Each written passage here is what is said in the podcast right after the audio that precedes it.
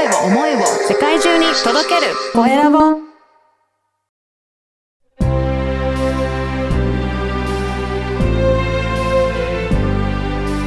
経営者の志こんにちは、小ラボの岡田です。今回は相続問題に強い弁護士、えー宮武洋吉さんにお話を伺いたいと思います。宮武さん、よろしくお願いします。はい。よろしくお願いします。まずは自己紹介からお願いいたします。はい。東京都の西側の立川市で弁護士をしている宮武洋吉と言います。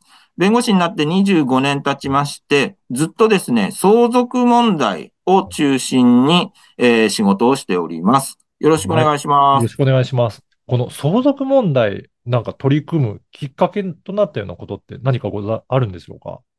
そうですね。たまたまなんですけど、弁護士になった1年目にですね、はい相続というか、その対象の方はまだご存命だったんですが、はいその高齢者と家族をめぐる問題、それがたまたま依頼が来まして、うん。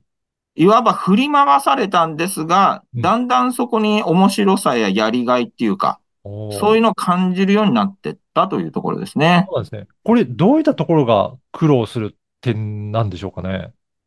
これは家族構成がうん80代の高齢者、はい。男性、うん奥さんが先立たれて、息子と娘がいて、はい。娘と一緒に住んでたんですが、はい息子がいわばたかりに来ちゃうんですよね。で、なるほど。おお父さんがお金渡したり、ハンコついちゃったり、はい。で、娘が怒って私に依頼してきたんです。うんはい。で、あの、おじいさんそんなこと言っちゃダメですよ。長男に渡しちゃダメですよ。うん、そうだな。でもやっぱり来ると渡しちゃうんですよ。はい。で、私も当時30代で若かったんで、言ったじゃないですか、ダメでしょ。怒ってたんですけど、うん、あ今になってみればそれ高齢者あるあるレベルの話なんですね、ああ、じゃあ、どこにでも起こり得るよお話なんですね。はい、あります、こういうことが。はい。やっぱりですね、あの、80代になってパワーが落ちてきてますから、息子に来るともう拒めない。うん。それが一つ。あと多分、その家族を仕切ってたのは、亡くなったお母さん。なるほど。だから、お父さんもともと子供を抑えきれなかった。おー。なので来ちゃうともう拒めないんですね。おー。なるほど。そういう家族っていうのは結構いっぱいあるんです。で、当時はそれ分かんなくて、プリプリプリプリ私怒ってたんですが何かでそれが分かって、あ、そうなのか。まあ、ある種仕組みが分かったという。へえ。そういうところがあって、まあ、興味っていうとまたちょっとご家族の方にはあれなんですがうん、仕事としての、まあ、面白さを感じるようになってったっていうところですね。そうなんですね。じゃあ、その後も経験を積みながら、今ではやっぱり弁護士さんとしてはどのように対応されていらっしゃるんでしょうか？今はですね、まあ今のは亡くなる前のトラブルですけども、はい亡くなった後にも相続という形でトラブルになる。うん。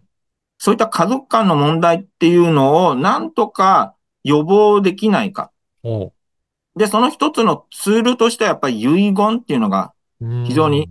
有益なものですので、皆さん遺言を書きましょうと。うん。それで相続トラブル防ぎましょうということを、あの、セミナーを開催して、はいそ。れで、えーそういった活動をしています。うんその遺言がやっぱりしっかりあると、やっぱりそういった相続のトラブルも起きにくくなってくるっていうことですかね。そうですね。うんさっきの家族の例で言うと、うん。もう生きてる時からその子供二人揉めてるわけですよ。はい。で亡くなったら、うんなおさら揉めますよね。そうですね。それを遺言を書いておくと、もう分け方をそこで決められますから、仲の悪い子供同士で話し合う必要がなくなるんですよ。うんうん。もうそこで決まってしまうっていうことなんですね。そうなんはい。そういうメリットがあるっていうことですね。じゃあ、本当に後に残す子供たちのためにも、しっかりと遺言を残して作っておくと、まあ、後々のトラブルが防げていくっていうことなんですねい。や、まさにそういうことをお伝えしようとしてます。うん。はい。ね、これから本当にどんどんどんどん高齢化社会で、そういった対象となる方も増えていってるんじゃないかなと思うんですが、いかがですか？そうですね。よく2025年問題っていうことで、うんそうなるとちょうど戦後に生まれたいわゆる段階の世代の方が、うんこう後期高齢者、そういった相続、介護の対象になっていく。量がいっぱい増える、どうしようかうんっていうことになってまして、私の仕事でも、ちょうどそういった対応をすべき高齢者の方っていうのが、段階の世代になってきてるというところがあります。そうなんですね。そういった段階の世代の方、本当にね、あの今まで日本を支えてきたような世代の方と思うんですが、やっぱりそういった世代の方の特徴があったりとかはするんでしょうかね？やっぱりですね、その人数が多いだけではなくて、はい非常に個性的な人になってきてます。そうなんですね。はい。例えば、いろんな趣味を持ってる人。はい。ものすごい鉄道マニアだったり、あと、おばあちゃんでアルフィーの高見沢さんが大好きだったり、はい。そういったですね、様々な興味、関心。言ってみればちょっとわがまま。うん。だからこそ家族と揉めるかも。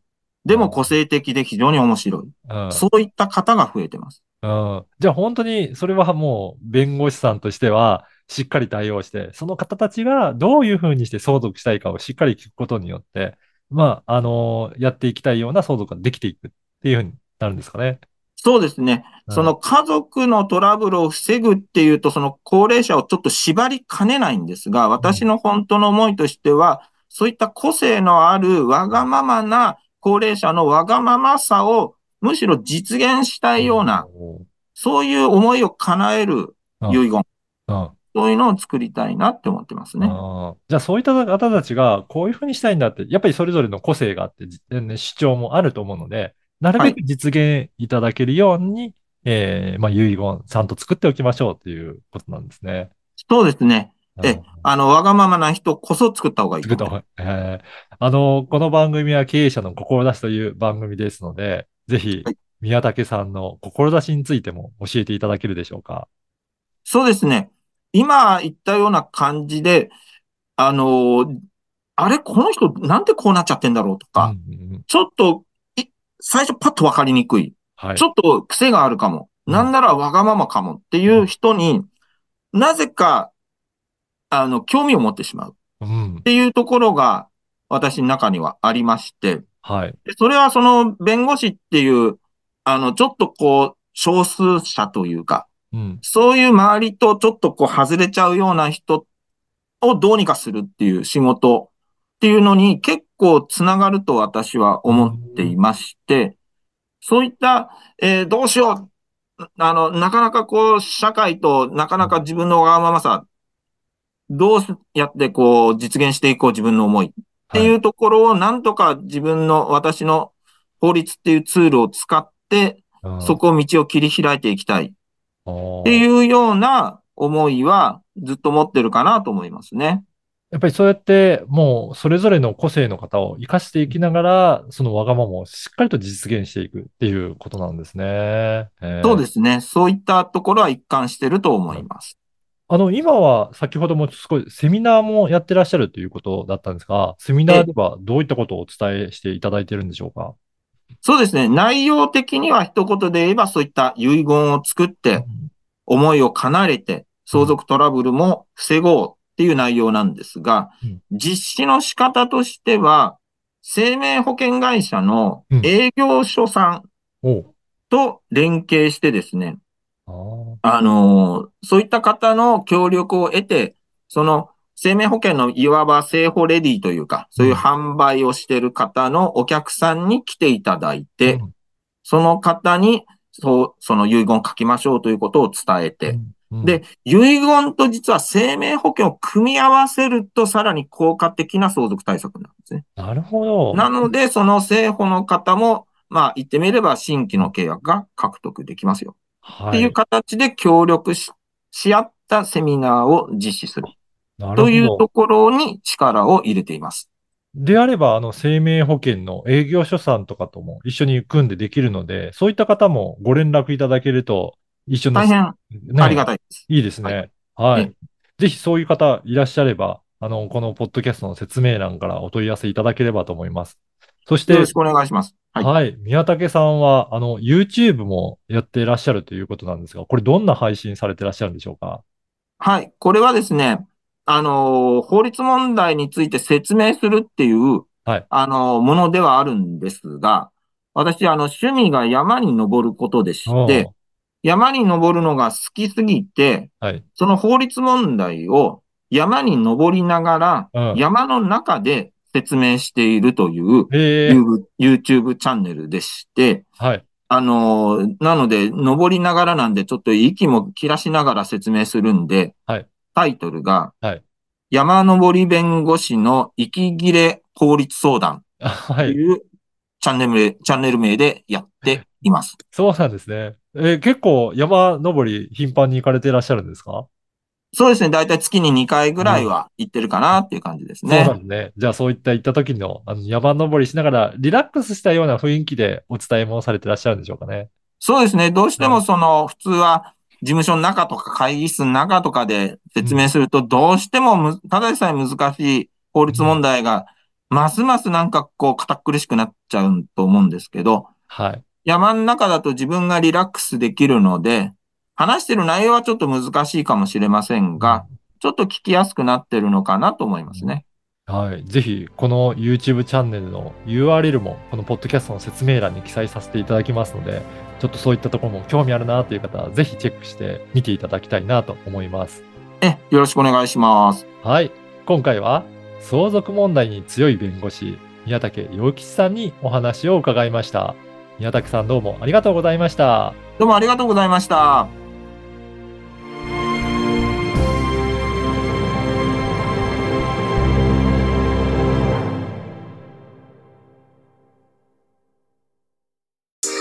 声を思いを世界中に届けるコエラボ